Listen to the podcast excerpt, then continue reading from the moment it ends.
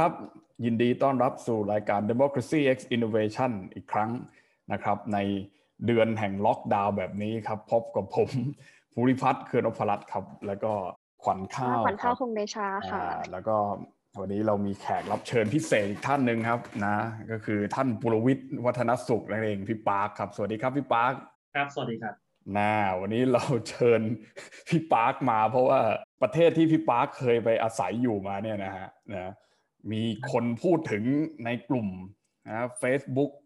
ย้ายประเทศกันเถอะฮะบ่อยมากครับประเทศนิวซีแลนด์เป็นมายังไงครับกลุ่มนี้อยู่ดีๆ ย้ายประเทศกันเยอะเหลือเกินฮะอยู่ดีๆก็มีคนเข้าร่วมแบบครึ่งล้านอย่างเงี้ยห้าแสนกว่าคนเนี่ยในเวลาแค่สองสามวันอืมมันเป็นปรากฏการณ์ที่ ใครใครจะมองไงไม่ได้ผมว่ามันมันไม่ใช่เหตุการณ์ปกตินะครับ ใช่ คือปกติอะเราจะชอบ แซวกันกับเพื่อนว่าเฮ้ยอยากย้ายประเทศเราไม่อยู่แล้วประเทศไทย เราก็จะเห็นใน Twitter ก็มีพิมพ์กันทำนองนี้ แต่เราไม่เคยเห็นรูปแบบการจัดตั้งกลุ่มเพื่อที่จะหาทิศทางหรือแนวทางในการย้ายประเทศอย่างจริงจังเท่าครั้งนี้มาก่อนอะตอนแรกผมเข้าไปดูอะผมก็ดูว่าเออมันคงเป็นอารมณ์อารมณ์คนนะต้องแบบคนไม่ไหวแล้วอะไรอย่างเงี้ยแต่คือถ้าเราไปดูดีๆอะเราเราเราเอาวิเรื่องนี้วิเคราะห์เนี่ยมันวิเคราะห์ได้ตั้งแต่ระดับปัจเจกบุคคลไปถึงระดับมหาภาคระดับประเทศเลยนะ อืมว่าสิ่งที่มันกำลังเกิดขึ้นเนี่ยมันคืออะไร คือเมื่อก่อนเราก็คิดว่าโอ้โหมัน ผมผมก็คิดแบบพี่ไงตอนแรกก็คือว่าเฮ้ยมันมันก็เป็นเรื่องธรรมดาหรือเปล่าที่เห็นคนก็พูดกันมาเยอะแล้วอะไรเงี้ยนะว่าไม่เอาแล้วไม่อยู่แล้วอะไรเงี้ยนะคือเหมือนกับว่าประเทศนี้มันหมดหวังแล้ว คุณทำงานเก็บเงินไปอยู่เมืองนอก อยู่ประเทศที่มันสบายกว่านี้ดีกว่าอะไรเงี้ยเพราะหลายคนก็บอกว่าเฮ้ยคุณคุณจะเปลี่ยน ประเทศเนี้ยหรือเปลี่ยนรัฐเนี้ยกับคุณเอาตัวคุณน่ะย้ายรัฐออกไปมันง่ายกว่าอะไรเงี้ยแต่คือ คือผมก็ไม่เคยเห็นคนมันคิดจริงจังถึงขั้นที่ต้องไปถามกันว่าโอ้โหถ้าผมจะย้ายไปเนี่ย สมมติเนี่ยเนี่ยเพื่อนผมอะที่ผมไปคอมเมนต์อะอ่าเขาก็บอกว่าผมเป็นบาริสต้าครับ ผมผมจะย้ายไปอยู่ประเทศไหนได้บ้าง แล้วผมต้องเตรียมตัวยังไงได้บ้างอะไรเงี้ยค่ะโอ้โหมันพูพูดกันถึงว่าต้องไปสอบนู่นสอบนี่อ่าใช่ไปซึ่ง อ่าคุณจะเป็นบาริสต้าคุณต้องยังไงต้องไปเป็นลูกจ้างก่อนไหมหรือถ้าเกิดว่าคุณจะเปิดร้านได้อ่าคุณต้องทำอย่างไร ถึงจะสามารถที่จะแบบครอบครองอสังหาริมทรัพย์ได้ หรือไปไกลกว่านั้นครับ ผมเห็นครับพี่ พูดกันถึงเรื่องที่ว่าไปหาสามีภรรยาที่นู่นนะพี่ถ้ามองในแง่ของพี่ปาร์คก็คือมันเป็นเรื่องเรื่องที่ค่อนข้างจริงจังขึ้นมาว่า อย่างน้อยๆคือ โอเค ทุกคนรู้แหละว่า ตอนเนี้ยอยู่กับรัฐนี้อาจจะหมดหวังทำอะไรไม่ได้มากกว่านี้แล้วอะไรเงี้ยแต่มันมันไม่ได้มีสิ่งหรือเป็นองค์กรหรือว่าเป็นเป็นคอมมูนิตี้หนึ่งอะที่ที่จริงจังกับการย้ายประเทศขนาดนี้อะคือคือเอาเอาดูเออดูท่าทางแล้วเขาเอาจริงนะพี่คือคือไม่ไม่ไม่ได้แค่พูดไปส่งๆแล้วอะเหมือนเหมือนเวลาสมมุติว่าบางคนทำงานอย่างเงี้ยใช่ไหมแบบ เบื่อเซ็งก็บอกเอ้ยเดี๋ยวลาออกแล้วอย่างนี้ต้องลาออกอะไรเงี้ยเหมือนเพลงที่มันใช่ไหมพี่เหมือนเพลงที่มันเคยดังมาก่อนแล้วอย่างนี้ต้องลาออกนี่ก็พูดไปส่งๆไปงั้นแหละไม่มีใครไปยื่นใบลาออกจริง ๆ อะไรเงี้ยแต่คือไอ้เขาวเนี่ยไอ้ย้ายประเทศแบบเนี้ยในกลุ่มเนี้ยคือมันมีการวางแผนมันมีการจัดตั้ง แล้วมันก็มีคนที่อยู่ในต่างประเทศอยู่แล้ว ซึ่งเขาพยายามที่จะแนะนำอย่างจริงจังเลยเขียนมาเป็นข้อๆเลยว่าคุณจะต้องทำอย่างไรบ้างหนึ่งอืมสองสามอย่างเงี้ยจนอย่างเงี้ย ผมก็เพิ่งมาเห็นนะว่าตอนแรกผมก็ไม่รู้ว่ามันจะจริงจังขนาดนั้นนะแต่ผมมาเห็น message หนึ่งที่ที่พี่ปาร์คส่งมาให้พวกเราดูในกลุ่ม ว่ามีคนบอกว่าต้องอ๋อค่ะต้องยังไงนะพี่ต้องแนะนำยังไงนะอุ้ยแนะนำกันสเต็ป by สเต็ปเลยอะคืออมคือแบบเฮ้ยมันมันมันมันยิ่งกว่าจริงจังนะมันคือคืออย่างที่เอาที่ไอ้บอกเมื่อกี้โอ้ยผมไม่ไหวแล้วผมลาออกอะคนคนเดียวลาออกจากบริษัทเนี่ย มันก็ก็หาคนมาใหม่ได้ไง ครับเว้ยแต่ถ้าคนสักร้อยคนอย่างเงี้ย บอกจะลาออกจากบริษัทอะอืม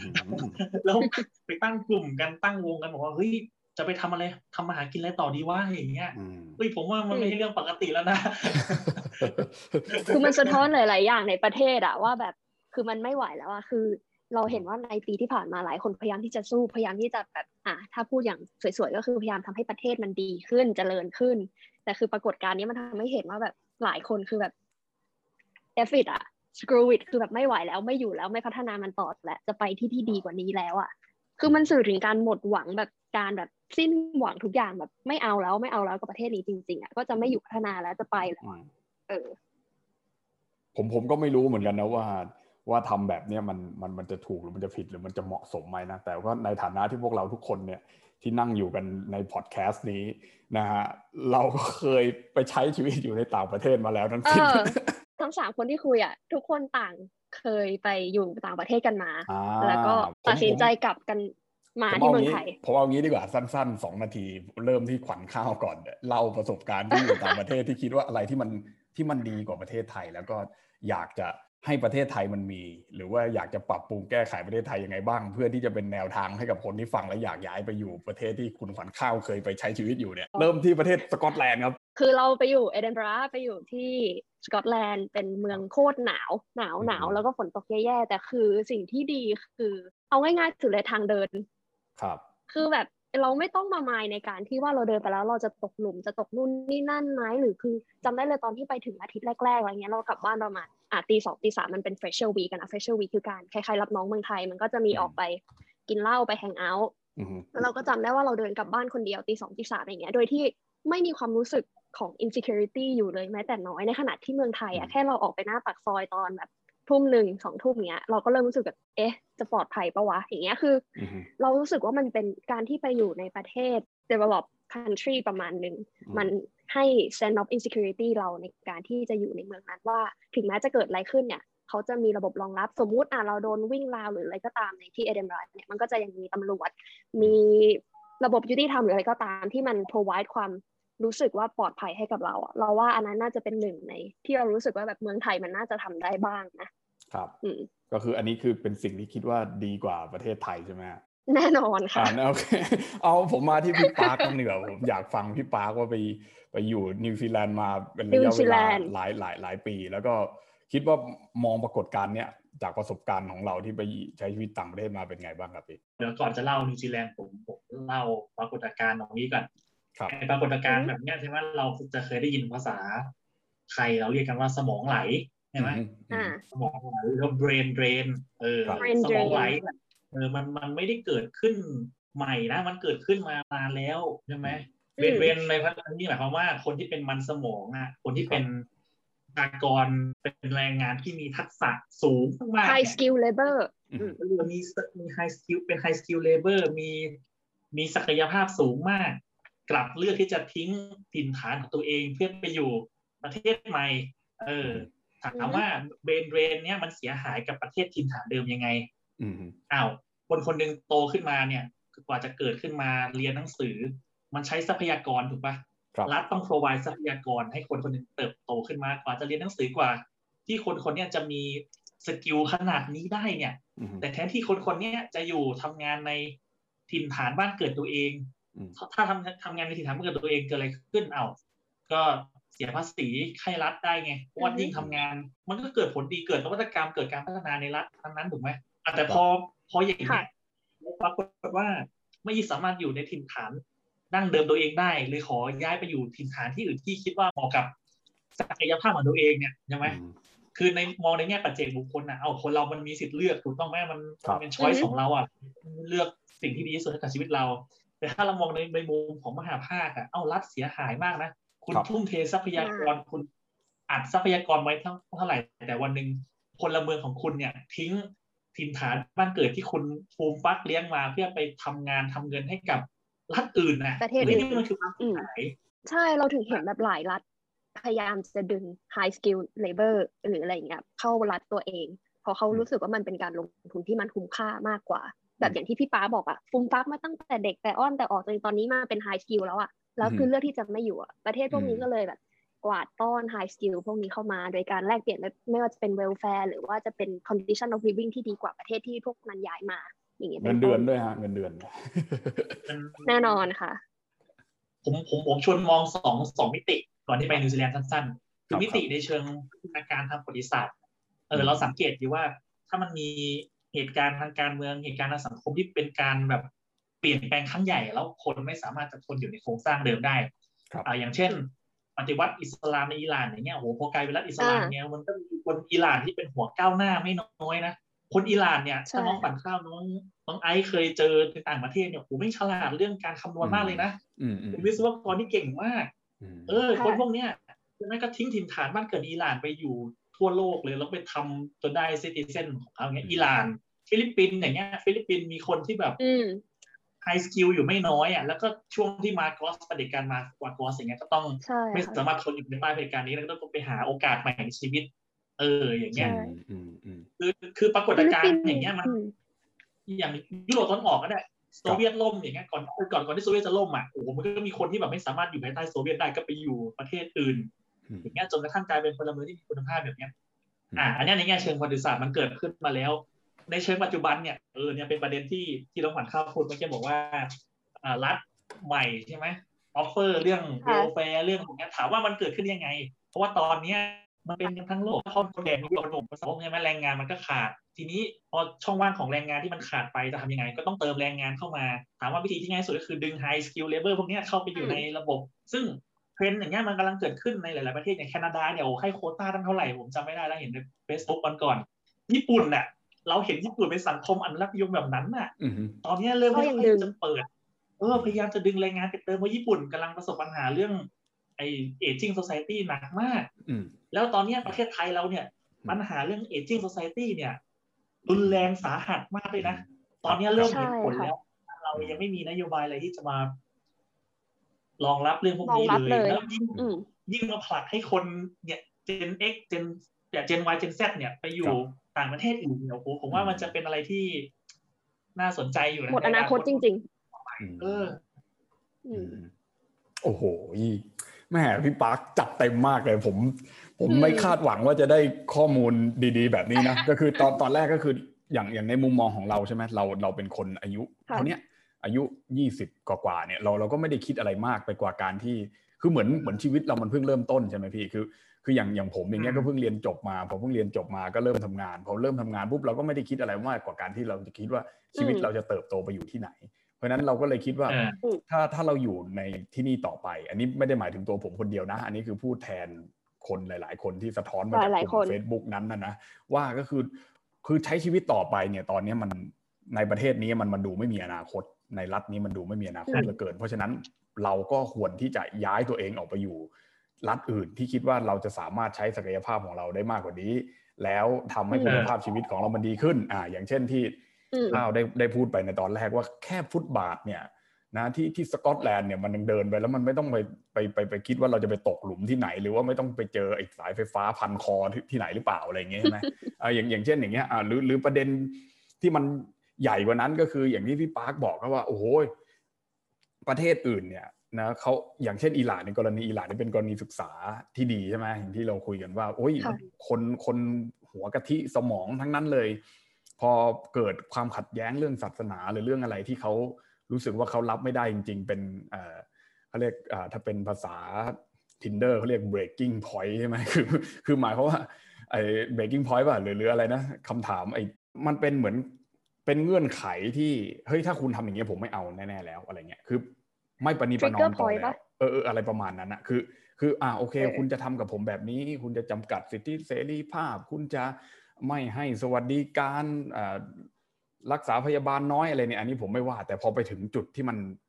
มันมันมันคือจุดนั้นจริง ๆ แล้วแล้วผมไม่ยอมแล้ว อย่างเช่นในกรณีอิหร่านก็คือปฏิรูปศาสนาอย่างเงี้ยคือแบบเฮ้ยคือผมไม่เอากับคุณแล้วนะ ถ้าเกิดว่าคุณทำกับผมมากขนาดเนี้ยเขาก็ออกไปอย่างเงี้ยคือผมไม่แน่ใจว่าตอนเนี้ยไอ้จุดจุดนั้นในประเทศไทยที่คนมันแบบเหลืออดจริง ๆ แล้ว แล้วก็บอกว่า เฮ้ยถ้าผ่านจุดนี้ปุ๊บพวกผมจะไม่เอากับคุณละผมจะออกจากประเทศนี้ แน่นอนอย่างเงี้ยมันอืมประเทศไทยมันผมว่าอัตราการเร่งมันมันเร็วกว่ายุค 80 ครับ พวกอิหร่านพวกมาร์กอสอืมฟิลิปปินส์อะมันเกิดช่วงยุค 80 ไงอืมช่วงนั้นมันคอมพิวเตอร์มันยังเป็นคอมพิวเตอร์เครื่องใหญ่ๆอยู่เลยอะครับ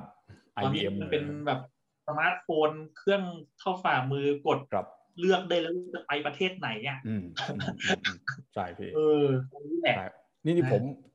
ผมเวลาเดี๋ยวนี้ผมดูอะไร ผมก็กดเข้า Google ในโทรศัพท์อะ search หาแล้วแบบประเทศนั้นมันเป็นยังไงประเทศนี้เป็นไงคือเราไปเที่ยวเนี่ยล็อกดาวน์เงี้ยเรายังดูบรรยากาศของประเทศอื่นผ่านทางโทรศัพท์มือถือได้ใช่ไหมดูข้อมูลการจ้างงาน ดูข้อมูลของว่าอาชีพไหนประเทศอะไรเด่นอะไรเงี้ยที่ที่ว่ามันจะเป็น third world หรือ first world อะไรเงี้ยโอเค อันเนี้ยอะผม ผมยังไม่ได้เล่าของผมตามกติกา ผมจะเล่าสักหนึ่งนาทีแล้วกันผมไปไป เป็นไงดูคะหนุ่มอังกฤษต่างประเทศมานะผมไปอยู่เมืองลอนดอนประเทศอังกฤษเนี่ยคือเป็นเมืองหลวงของสหราชอาณาจักรใช่ไหมซึ่งมันก็เป็นเมืองที่อือฮึอ่าถ้าถ้าหลาย ๆ คนจะพูดก็คือแบบเป็น multicultural ก็คือเป็นเมืองที่มีความหลากหลายทางวัฒนธรรมสูงมากใช่ไหมเราเดินไปที่ถนนเนี่ยเราก็จะเห็นทั้งคนหลาย ๆ เชื้อชาติหลายเพศสภาพ นะอาจจะมีทั้ง LGB มีทั้งคนที่สีผิวผิวดำฮิสแปนิก ผิวเหลืองเอเชีย จีน ฟิลิปปินส์อะไรพวกนี้ยุโรปตะวันออกพวกนี้เต็มไปหมดเลยงั้นมันมันเหมือนเป็นเมืองที่เปิดเหมือนกับปารีสของฝรั่งเศส แต่ผมก็ไม่เคยไปปารีสนะ แต่คือคือเป็นเมืองที่เปิดมากๆ แล้ว พอพอพอเห็นสิ่งเหล่านี้เนี่ยผมรู้สึกว่า สังคมมันคือคำว่าสังคมนี่มันก็พูดยากนะว่ามันเป็นระบบหรือมันเป็นตัวคน แต่คือ คือผมคิดว่าที่ลอนดอนเนี่ยทั้งสองอย่างเนี่ยมันเปิดรับคนที่มีความแตกต่างอยู่มากกว่าประเทศไทยเยอะมาก เพราะนั้นผมคิดว่าพอคนที่ได้ไปสัมผัสอะไรแบบนั้นมาแล้วอะนะมันก็จะเริ่มรู้สึกว่าพอมาเปรียบเทียบกับของเดิมที่มันมีอยู่ มันรู้สึกว่าอันนั้นมันดีกว่ามากเลยอย่างเงี้ยแล้วเวลามันออกมาเล่าให้คนอื่นฟังเนี่ยคนอื่นก็จะแบบโอ้คล้อยตามแล้วก็รู้สึกว่ามีความหวังมากกว่าก็เลยแบบอยากจะตามไปอะไรเงี้ยทั้งทั้งที่เมืองที่ผมไปอยู่อย่างลอนดอนอย่างเงี้ยมันมันไม่ได้มีคุณภาพชีวิต คือถ้าเทียบคุณภาพชีวิตโอเค มันอาจจะดีกว่าประเทศไทยอยู่แล้ว แต่ว่ามันยังมีอีกหลายหลายเมืองอย่างเช่นอย่างเงี้ยที่ที่ข้าวกับพี่ปาร์คพูดอย่างเช่น แคนาดาอย่างเงี้ย อย่างเช่นหลาย ๆ ประเทศในสแกนดิเนเวียอย่างเช่นเดนมาร์กฟินแลนด์ไอซ์แลนด์พวกนี้พวกนี้เขา offer คุณภาพชีวิตที่ดีกว่าอังกฤษ เยอะมาก ๆ เลย แต่ว่าเราเราไม่ได้ไปมองตรงนั้นใช่ไหมหรือหรือกระทั่งออสเตรเลียนิวซีแลนด์ก็ก็ offer คุณภาพชีวิตที่ดีกว่าอังกฤษ เยอะมาก แต่ว่าพอพอเราแค่เปรียบเทียบสิ่งเหล่านี้ให้ฟังเล็กๆน้อยๆเนี่ยนะว่ามันดีกว่าประเทศไทยยังไงมันมันกลับกลายเป็นว่าโอ้โหมันต่างกันราวฟ้ากับเหวแล้ว แล้วคนก็เลยเหมือนกับว่าพอได้ยินนี้ก็ก็อยากจะย้ายไปอยู่อะไรเงี้ยอีกอีกสิ่งหนึ่งที่มีคนสะท้อนมาในในในในกลุ่ม Facebook กันนะก็มีคนพยายามจะวิเคราะห์เหมือนที่พวกเรากำลังกำลังกำลังวิเคราะห์เนี่ยว่าเอ่อทำไมยังมีคนที่เหมือนกับพอย้ายออกไปแล้ว แล้วก็บอกว่าเฮ้ยคุณเชื่อเถอะ ประเทศไทยดีที่สุดในโลกแล้ว มันไม่มีประเทศไหนที่เหมาะสมกับคนไทยเท่ากับประเทศไทยแล้วอย่างเงี้ยทั้งทั้งที่คนพูดอยู่เนี่ยนะก็ไปกระจายอยู่ทั่วโลกเลยนะฮะสหรัฐอเมริกามั่งสวีเดน อังกฤษฝรั่งเศสเยอรมัน หรือแม้กระทั่งสวิตเซอร์แลนด์เมืองคนรวยอะใช่ไหมฮะก็คือคนเหล่านั้นก็ยังกลับมาพูดว่าประเทศไทยดีที่สุดอย่างเงี้ย คือประเด็นเนี้ยเราคิดว่ามันจะเป็นในลักษณะของแบบการมองว่าถ้าเป็นคำภาษาอังกฤษคือแบบ the grass is always greener on the other side อะก็คือว่าเรามักจะมองสิ่งที่เราไม่มีว่ามันดีกว่า อย่างเช่นตอนที่เราไปอยู่อังกฤษตอนที่เราไปอยู่สกอตแลนด์แน่นอนเราก็ด่าระบบ healthcare ว่าแบบทำไมฉันจะต้องรอเป็นวันเพื่อที่จะเจอหมอในขณะที่เมืองไทยอะแค่ตรงไปโรงพยาบาลก็ได้เจอเลย คือ เราว่ามันเป็นอะไรที่พอเราไม่มีแล้วเราก็มองว่ามันดีกว่า เช่นเดียวกันเราเลยคิดว่าคนที่ ไปอยู่ต่างประเทศแล้วมองกับเราคุยประเทศไทยเนี่ยดีที่สุดเหมาะกับคนไทยก็เพราะว่าแบบเขา enjoy welfare เขา enjoy พวกนั้นแล้ว แต่ว่าเขาไม่ได้มีในสิ่งที่เมืองไทยมีเขาก็เลยพูดในทำนองนี้ แต่ถามว่าเขาจะกลับมาไหมก็น่าจะกลับมาแบบ vacation holiday มากกว่าอย่างเงี้ยก็มีมีเป็นคนครับ อะเชิญพี่ปาก่อนเรื่องไอ้นี่เนี่ยไอ้อัตลักษณ์คือจะเรียกว่าไงอะคนอย่างเงี้ยประเทศประเทศไทยดีสุดใช่ไหมไปอยู่ ผมอยู่อเมริกาเนี่ยโอ้เห็นบ่อยมากเลยว่าประเทศไทยดีสุดอย่างเงี้ยอย่างเงี้ยคือผมคิดว่าเขาตอนที่เขาย้ายไปอยู่อเมริกาจะด้วยอะไรก็ตามแต่เขาไม่ได้ถูกหล่อหลอมประกอบสร้างขึ้นเป็นอเมริกันชนที่มีคุณค่าที่เขาถือกันนะที่พูดกันนะเสรีภาพ อะไรก็แล้วแต่อะไรพวกนี้คือมันเป็นมันเป็นเรื่องของอัตลักษณ์พอคือไม่รู้สึกว่าตัวเองเป็นอเมริกันสมมตินะสมมติ ก็เลยต้องโหนหาอะไรบางอย่างเพื่อจะบ่งบอกว่านี่คือตัวตนของฉันก็เลยต้องกลับไปที่ตัวตนความเป็นไทยไงเออเออ make sense make sense โอ้โห เป็น เป็น นี่เป็น เป็นเรื่องของ identity เลยนะ โอ้โห นี่เรา เราวิเคราะห์กันไปไกลมากนะก็มีไม่แต่มันก็จริงนะเรื่อง identity อะ คือแบบถ้าเกิดอาจสมมุติตอนที่ ตอนที่ไปอยู่อย่างเงี้ย เราก็รู้สึกรีเลทกับคนที่มาจากเอเชียได้มากกว่าคนที่มาจากยุโรปหรืออเมริกาอะไรเงี้ย ด้วยความที่ว่าเขาเจอมันใกล้กันหรืออะไรประมาณนั้น ถูกไหมมันก็จะมีความโหยหาอะไรบางอย่าง เราก็จะเห็นการรวมกลุ่มกัน อย่างกรณีศึกษาชัดเจนก็คืออย่างของเอ่อไชน่าทาวกว่าการรวมกลุ่มกันของจีนในต่างประเทศที่แบบรวมกันเป็นปึกแผ่นเป็นปึกก้อนมากของคนไทยเองก็มีอย่างแบบเอ่อตอนที่เราไปก็จะมี Thai Association Thai Night กลุ่มคนไทยอะไรอย่างนี้ แล้วคืออีกอย่างหนึ่งอะแต่คือประเด็นที่เรา ไม่รู้ว่าอันนี้คือตอนที่ไปเมืองนอกจะได้ยินกันไหม แต่โดยเฉพาะถ้าเกิดไปอังกฤษไปอเมริกาเนี่ยเขาก็จะมีการเตือนกันว่า เวลาไปอยู่ต่างประเทศอะอย่าไปสุงสิงกับคนไทยมากนะเพราะงั้นเนี่ยมันก็เลยย้อนแย้งขัดแย้งนิดนึงกับที่พี่ปาบอกเมื่อกี้ว่าทางที่แบบคนไทยในต่างแดนอะโหยหาอัตลักษณ์อย่างหนึ่ง แต่พอให้รวมกลุ่มกันกับคนไทยเองอะกับเลือกที่จะแบบระวาดระแวงกันเองอย่างเงี้ยอืมอืมอืมอืมครับอืมอืมอ๋อแต่คือพอพอไปอยู่ก็ไม่อยากอยู่กับคนไทย แต่ว่าพอเวลา พมอเวลาแบบ อันนั้นมาก็บอกว่าประเทศไทยดีที่สุดอะไรอย่างเงี้ยแหละฮะคือคือประมาณนั้นอ่ามันมันมีเพื่อนผมคนหนึ่งเขียนไว้ก็น่าสนใจเหมือนกันนะว่า คือเมืองนอกอะเขาเหมือนมีมีมีกฎระเบียบบางอย่าง อันนี้พูดแบบไม่ไม่ไม่ไม่ได้ว่าเชิงภาษาวิชาการมากนะคือกฎระเบียบในแง่นี้คือกฎระเบียบที่แบบว่า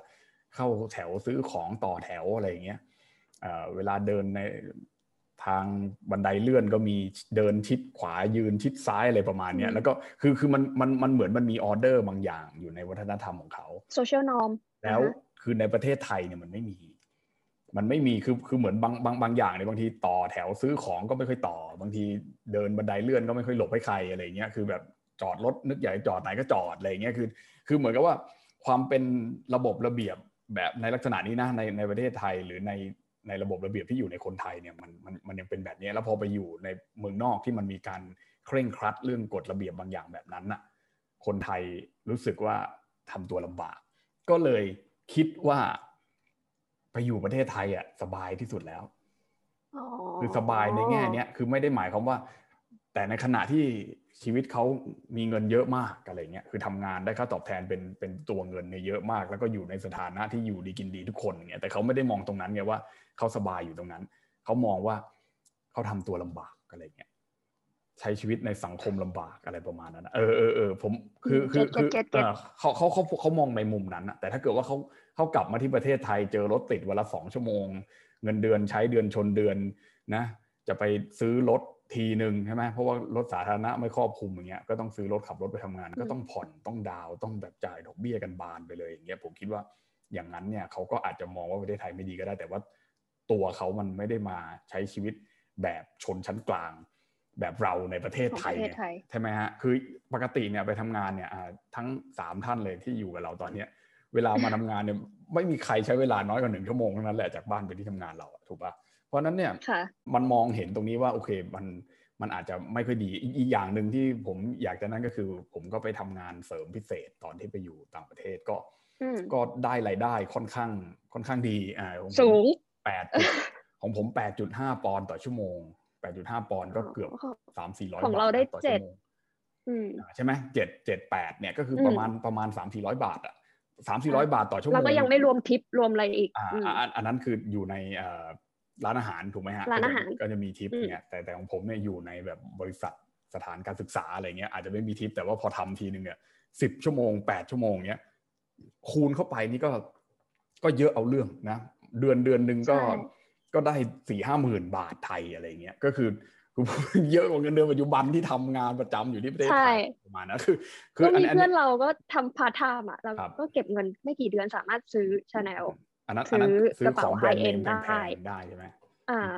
หรือแบบอย่างเราก็ใช้อืมเงินพาร์ทไทม์เนี่ยสนับสนุนในการอืมท่องเที่ยวไปในยุโรปเออหรือไปที่อื่น เนี่ยอ่าผมผมมาซื้อเครื่องบินตั๋วเครื่องบินไปแคลิฟอร์เนีย สองรอบคิดดูดิว่าเฮ้ยคือถ้าเราทำงานอยู่ในประเทศไทยเนี่ย กี่เดือนต้องเก็บเงินกี่คุณปีคุณถึงจะสามารถเออไปเที่ยวต่างประเทศได้แต่ละครั้งอะไรเงี้ยได้นี่ผมครั้ไปงอยู่หนึ่งแค่ใช่ปีเศษแต่ผมก็สามารถที่จะมี สามารถบินเที่ยวหลายรอบได้เลยอ่าใช่ออเพราะฉะนั้นผมคิดว่าคือพอพอคนมันเห็นว่าความแตกต่างมันมากขนาดนั้น อันอันนี้อันนี้พูดแค่ในแง่นี้นะว่าเราเห็นแค่ความแตกต่างนะเราไม่ต้องไปพูดถึงสาเหตุว่าทำไมเศรษฐกิจไทยไม่ดีทำไมนู่นนี่นะอะอันนั้นอันนั้นเดี๋ยวค่ะยาวอีกเดี๋ยวเอาเอาไว้อีกอีกอีกรอบแล้วกัน เพราะว่าพอมันเห็นแค่นี้ว่าประเทศอื่นมันดีกว่าตรงนี้มากเนี่ย แล้วมันเกิดปรากฏการณ์สมองไหลแบบที่พี่ปาร์คว่าเนี่ย คือเราก็ต้องดูแล้วแหละว่าในระยะยาวเนี่ย ถ้าเกิดว่ามันยังสมองไหลต่อไปอย่างนี้อีกเรื่อย ๆ เนี่ยนะประเทศเรามันจะหมดทรัพยากรคนอืมนะแล้วก็สิ่งที่เหลืออยู่ก็คืออย่างที่ว่าสังคมผู้สูงอายุ aging society เนี่ยมันก็ไม่สามารถที่จะมีค่ะกำลังคนหรือแรงงานที่จะทำการผลิตโอ้โหนี่ พูดแบบซ้ายมากเลยเนี่ยว่าคือพูดคือไม่มีคนทำงานให้อะในในประเทศแล้วแล้วต่อไปเนี้ยมันอาจจะไม่ได้เห็นผลภายในสามปีห้าปีหรอกสิบยี่สิบปีข้างหน้ามันจะเกิดอะไรขึ้นแล้ว แล้วถ้าเกิดว่าใช่เราเป็นผู้ที่มีเขาเรียกว่าควบคุมกลไกเหล่านี้อยู่เนี่ย ผมคิดว่าปรากฏการณ์เนี่ยนะมันมันไม่ใช่เรื่องเล่นๆอย่างที่พี่ปาร์คบอกแล้วก็ต้องมาดูแก้ไขปัญหากันว่า เราเราจะไม่ให้มันไหลออกไปมากกว่านี้ได้ยังไง แล้วแล้วคนพวกนั้นน่ะจริง ๆ แล้วที่มันออกไปต่างประเทศที่เราวิเคราะห์กันมา 20กว่านาทีเนี่ยคือเขาต้องการอะไรแล้ว เราจะสามารถให้ได้ไหมอ่าอันนี้อันนี้พูดแบบอืมให้เขาได้ไหมให้ให้เขายอมอยู่ต่อพี่เออพี่ว่างั้นไหมหรือไงสิ่งที่เขาต้องการอะ มันก็ง่ายที่สุดเลยก็ก็ชีวิตที่ดีอะครับ เอออืมชีวิตที่ดีมันก็โดยวิชาปรัชญาก็ได้เอามันคืออมแบบ นี่คือขั้นพื้นฐานที่สุดเลยนะอืมของรัฐรัฐหนึ่งที่คุณต้องให้ใช่ไหมคุณต้องให้ให้ชีวิตที่ดีให้ความปลอดภัยใช่ไหมเออ มัน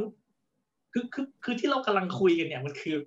มันคือฟังก์ชันของรัฐที่แบบเบสิกฟังก์ชันเลยอะครับแต่รัฐปัจจุบันเนี่ยรัฐที่เราอยู่เนี่ย มันทำไม่ได้ไง คือเนี่ยเอาเอาแค่เบสิกฟังก์ชันเนี่ยเอาอากาศที่หายใจก็ได้เอาง่ายที่สุดเลยอ้าวโอ้ไม่ไม่ต้องไม่ต้องคิดเยอะเลยอ่า PM สองไม่จุต้ดองคิห้าด ยังไม่ไปพูดเรื่องระบบการศึกษาเรื่องครับอะไรนะ เอาอากาศหายใจตอนเนี้ยขับรถออกไปนอกบ้านเนี่ยครับใช่ไหมโอ้โหเป็นไงอะต้องเช็คค่าฝุ่นวันหนึ่งอ่าร้อยห้าสิบครับไม่ไหวเพราะว่าต้องใส่หน้ากากใส่อะไรอย่างเงี้ยอืมเฮ้ยแค่แค่อากาศที่ดียังทำให้ไม่ได้อะยังยังไม่มีอะครับใช่ฮะคุณถามว่า มันก็เป็นสิทธิ์ของคนอะที่แบบว่ามันเราจะมองหาสิ่งที่ดีสิ่งที่ดีที่กว่าสุดสำหรับเรา นี่มันยุคไหนแล้วใช่ไหมมนุษย์เราขับเคลื่อนด้วยเหตุผลใช่ไหมครับก็ถ้ามันที่อยู่มันไม่ดีเราก็ไปหาที่ดีกว่าสิอ่าเออแค่นี้ใช่เองอืมใช่ฮะใช่เอออืมเอ่อก็อย่างอย่างเนี้ยสิ่งที่ประชาชนต้องการวันนี้อันดับหนึ่งก็คงเป็นอากาศหายใจใช่ไหมเดินออกไปหายใจได้ไง อันดับที่สองก็คงจะเป็นไม่ไม่ติดโรคใช่ไหมฮะเพราะว่าตอนนี้โรคระบาดก็ ก็รุนแรงเหลือเกินแล้ว แล้วก็ไม่ได้ควบคุมไม่ได้ด้วยใช่ไหมฮะตอนนี้มันมีหลายปัจจัยที่สามารถที่จะควบคุมการระบาดได้ได้ได้มากกว่า ซึ่งหนึ่งในนั้นก็คือวัคซีนใช่ไหมแล้วคนก็เรียกร้องกันว่าอยากค่ะได้วัคซีนที่มันดีกว่านี้ อะไรอย่างเงี้ยซึ่งซึ่งเราสามารถให้ได้ไหมล่ะวัคซีนที่ดีตอนนี้อืมอย่างเงี้ยก็คือสามารถสามารถให้ให้ให้วัคซีนคนจำนวนมากพอให้ให้อัตราการ หวาดกลัวหรือการติดโรคเนี่ยคือมันมันก็เป็นสิทธิ์ของเขาที่จะกลัวถูกไหมครับเพราะว่าเพราะว่ามันก็ดูแล้วมันไม่มีความหวังอย่างเงี้ย อันเนี้ยก็คือให้ไม่ได้เหมือนกันถูกไหมฮะใช่ เรื่องที่มันง่าโคยวิดมันอะเป็นมันเป็นปัจจัยตัวเร่งอะสำหรับผมอะครับคือไอ้บรรยากาศความว่าอยากจะแบบอยากจะไม่อยากอยู่ที่นี่แล้วมันมันสะสมมาก็ครับเอาถ้านับกันหลังรัฐประหารมันก็กี่ปีแล้วว่าเจ็ดแปดปีแล้วครับเจ็ดเฮ้ยนี่ค่ะเจ็ดปีนี่คือคือหนึ่งทศวรรษแล้วนะครับใช่ครับใช่จนถึงทศวรรษแล้วครับเออ ถ้าอยู่จนรัฐบาลเด็กครบวาระก็ทศวรรษพอดีครับพี่เออ เด็กมหาลัยปีหนึ่งตอนเนี้ยเอาอายุสิบแปดปีลบไปสิบปีอะครับ เมื่อแปดโอ้เมื่อสิบปีแล้วเขาแปดขวบอะอยู่ชั้นอะไรอะ อืมเออปแปดขปวบนี่สอองยู่ว่าปสองอะครับปสองปเออสามแล้วครับตั้งแต่ปสองปสามจนเข้าเข้าเข้าปีหนึ่งมหาลัยปีเนี้ยเอาแล้วอืมอยู่กับชีวิตที่เป็นอยู่อย่างเนี้ย เอาถามว่าคนคนหนึงอะมันมันมันมันเห็นอย่างนี้มาตลอดอะครับ เหมือนเหมือนในกลุ่มกลุ่มไอ เนี่ย ย้ายประเทศอะใช่ไหมมีเด็กมัธยมมาโพสต์ถามอะอืมโอ้โหผมว่ามันก็เป็นอะไรที่มันมันเหนือความความคาดหมายอยู่นะครับครับใช่ครับน้องคิดว่าอันเนี้ยมันคือเป็น อืม เป็นวิกฤตเลยแล้วน้องคิดว่าอีกปัจจัยหนึ่งที่สำคัญ คือเรื่องความเชื่อมั่นความเชื่อใจของประชาชนในประเทศ คือตอนเนี้ยมันสะท้อนออกมาให้เห็นเป็นวิกฤตของการที่คนพยายามจะย้ายออก ไม่ว่าจะเรื่องการจัดการ PM ไม่ดีจัดการโควิดไม่ดี หรือการจัดการ ภาพลักษณ์ของไทยอธิปไตยของไทยอย่างในวีคก่อนก่อนที่เราได้เคยพูดถึงกันเรื่องความสัมพันธ์ระหว่างประเทศหรืออะไรก็แล้ว แต่ มันสะท้อนออกมาเป็นถึงความไว้วางใจของประชาชนต่อประเทศต่อรัฐตัวเอง ทั้งรัฐบาลแล้วก็รัฐ in general ด้วยว่ามันครับไม่มีอีกต่อไปแล้ว มันก็เลยอืมกลายเป็นทางออกที่ว่า เออไม่อยู่แล้วดีกว่าอืมเออมคือวิธีคิดมันคือแค่ว่า ย้ายง่ายกว่าทำให้มันดีขึ้น ใช่ เอ้ยนี่แต่มันก็มีประเด็นดราม่านะมันมีครับประเด็นดราม่ามาเมื่อเมื่อวานบางที่ไปอ่านก็มีหลายคนมาบอก มาโจมตีคนที่ตัดสินใจนักจะข่าวย้าปอยปาป่ะฮะนักข่าวปอปาป่ะเออ เราจะไม่เอ่ยชื่อในรายการกันนะคะเออครับ ก็ก็อะก็เป็นกระแสอีกกระแสหนึ่งมาว่าเฮ้ยทำไมถึงคิดจะทิ้งเหมือนทิ้งสละเรือกันไปง่าย ๆทำไมถึงไม่อืม เพื่อนแบบร่วมกันต่อสู้กันมาขนาดนี้แล้วทำไมถึงไม่ต่อสู้กันไปต่อ ซึ่งในความคิดอืมเห็นก็มองว่าแบบคนที่เขาเลือกจะต่อสู้ต่อโอเคก็ดี ก็เป็นสีแก่ประเทศทำต่อไปก็ดีแล้ว แต่ว่าในขณะที่คนที่เขาตัดสินใจจะออกอะเขาก็ไม่ผิดที่เขาจะเลือกทิศทางที่มันดีต่อเหมือนอย่างที่พี่ปาบอกในตอนต้นว่าแบบมันก็เป็นเรื่องของปัจเจกบุคคลที่จะไปแสวงหา ความเป็นอยู่ที่ดีกว่าเวลแฟร์หรือว่าสวัสดิการหรือคุณภาพชีวิตที่ดีกว่า เพราะฉะนั้นเนี่ย และเนี่ยเราถึงเห็นถึงกระแสของการเริ่ม ถ้าพูดภาษาบ้านๆนี่คือกลับมาตีกันเอง อีกแล้วกับไอ้แค่เรื่องว่าจะย้ายประเทศหรือไม่ย้ายประเทศอืมของกระบวนการต่อสู้เพื่อประชาธิปไตยที่เขาเรียกกันแม่โอ้โหสรุปได้อย่างนี้อีกแล้วนะฮะแม่ก็ถ้าเราเชื่อว่ามนุษย์คือ มีเหตุมีผลน่ะขับเคลื่อนด้วยเหตุด้วยผลน่ะเออทุกคนก็ก็มีเหตุมีผลในการทำอะไรต่างๆของตัวเองใช่ไหม ครับ คนที่คิดอยากจะไปก็เขามีเหตุผลของเขาคนที่คิดจะอยู่ก็ก็ก็ก็มีเหตุผลของเขาไงก็แค่อืมมันมันไม่ใช่ทุกคนเนี่ยที่ที่พร้อมจะสู้ต่อ ลองไปเดินตลาดดูสิตอนเนี้ยเอาลองไปถามแม่ค้าเนี่ยเดี๋ยวผมหน้าหน้าปากซอยบ้านผมเนี่ยผมไปเดินไปซื้อของกินโอ้โหคือคือแค่เห็นยังไม่ต้องจะถามเขาเลยว่าพี่ไหวหรือเปล่าแค่ไปช่วยซื้อของเขาที่เขาก็แทบจะแบบใช่ไหมอืม คือคือ คือคนที่บอกว่าทำไมไม่อยู่สู้ต่อจะหนีปัญหาไปทำไม คือมันต้องถามในวงกลับแล้วว่าแล้วแล้วลองถามเขาไหมว่าเขาสู้มาแค่ไหนแล้วอืมแล้วเขาสู้ไหวต่อหรือเปล่าอืมอืมเออืมออืมใช่ใช่ใช่ใช่ก็ต้องต้องเขาเรียกว่าฟังฟังเหตุและผลของทั้งสองฝ่ายด้วยนะใช่ไหมฮะ อืมอือฮึอืมอืมอืมครับครับจริงจริงใช่ฮะ ก็ๆวันก็เป็นนี้เรื่องที่ต้องดูกันต่อไป เอก็สรุปแบบนี้แล้วกันนะฮะว่าปรากฏการณ์แบบนี้ก็ส่งสัญญาณอะไรบางอย่าง แล้วเราก็คาดหวังการแก้ปัญหาหรือ solution ที่ที่ที่จะดูมีเหตุมีผลมากกว่านี้ของผู้ที่เกี่ยวข้องแต่นี่พูดถึงนะครับอะนะอยากรู้ว่ารัฐจะ take action ยังไงกับปรากฏการณ์นี้นะครับ คือจะมาปิดกลุ่ม จะออกมาส่งนโยบายส่งเสริมแรงงานหรืออะไรยังไงนี้ไหมไม่ผมคือว่าเขาอันนี้คือกำลังรอดูอยู่ ผมว่าเขารัฐจะเฉย ผมว่าเขาจะไม่ทำอะไรเลย นี่ผมเดาไทยเฉย เนี่ยเป็นสิ่งที่ถ้าคนมันเข้าใจอะมันจะไม่มันจะไม่ทำอะไรผิดผิดๆไม่วางแผนอะไรผิดผิดๆคือผมคิดว่าไอ้พวกเนี่ยมันมันเป็นที่สะสมของอารมณ์ความรู้สึกของคนที่ไม่ไหวแล้วมาเจ็ดแปดปีอะเอใช่อค่ะใช่เห็นคือด้วยคือ คือไม่ใช่บอกว่า คือไม่ใช่มาอยู่ในกลุ่มนี้แล้วบอกอุ้ยฉันจะไปได้ไปแน่นอนคือการจะไปอยู่ต่างประเทศไปทำงานต่างประเทศโอ้โหขั้นตอนมันเยอะมากอือฮึแต่อย่างน้อยที่สุดมันไม่อะใช่มันง่ายกลุ่มเนี้ยมันกลายเป็นจุดความหวังในชีวิตเล็กๆอะวันวันๆนึงอะว่ามันคือเป็นความหวังที่ที่ดูจะง่ายกว่าอ๋อว่าจะให้ประเทศนี้มันดีขึ้นถูกไหมอืมใช่ไหมๆอ๋อเปิดข่าวมาดูหดวันหนึ่งหู่ลายเด้งติดเชื้อเท่านี้เสียชีวิตเท่านี้ อะไรอย่างนี้ใช่ไหม ครับจะแจกอะไรมีนโยบาย phase สอง phase สามอย่างนี้อ้าวอืมคนนี้ก็จิตตกแต่เช้าแล้วอ่าเปิดมากรุ๊ปนี้ก็แบบอ่าอ่าวันนี้จะมารีวิวนิวซีแลนด์วันนี้จะรีวิวอังกฤษรีวิวสวิตเซอร์แลนด์อ่าอะไรอย่างอันเงี้ยนี้ดีกว่านะงั้นวันนี้เอาไว้แค่นี้ก่อนนะครับ พบกันใหม่ในวันหน้าครับผมสวัสดีครับ สวัสดีค่ะ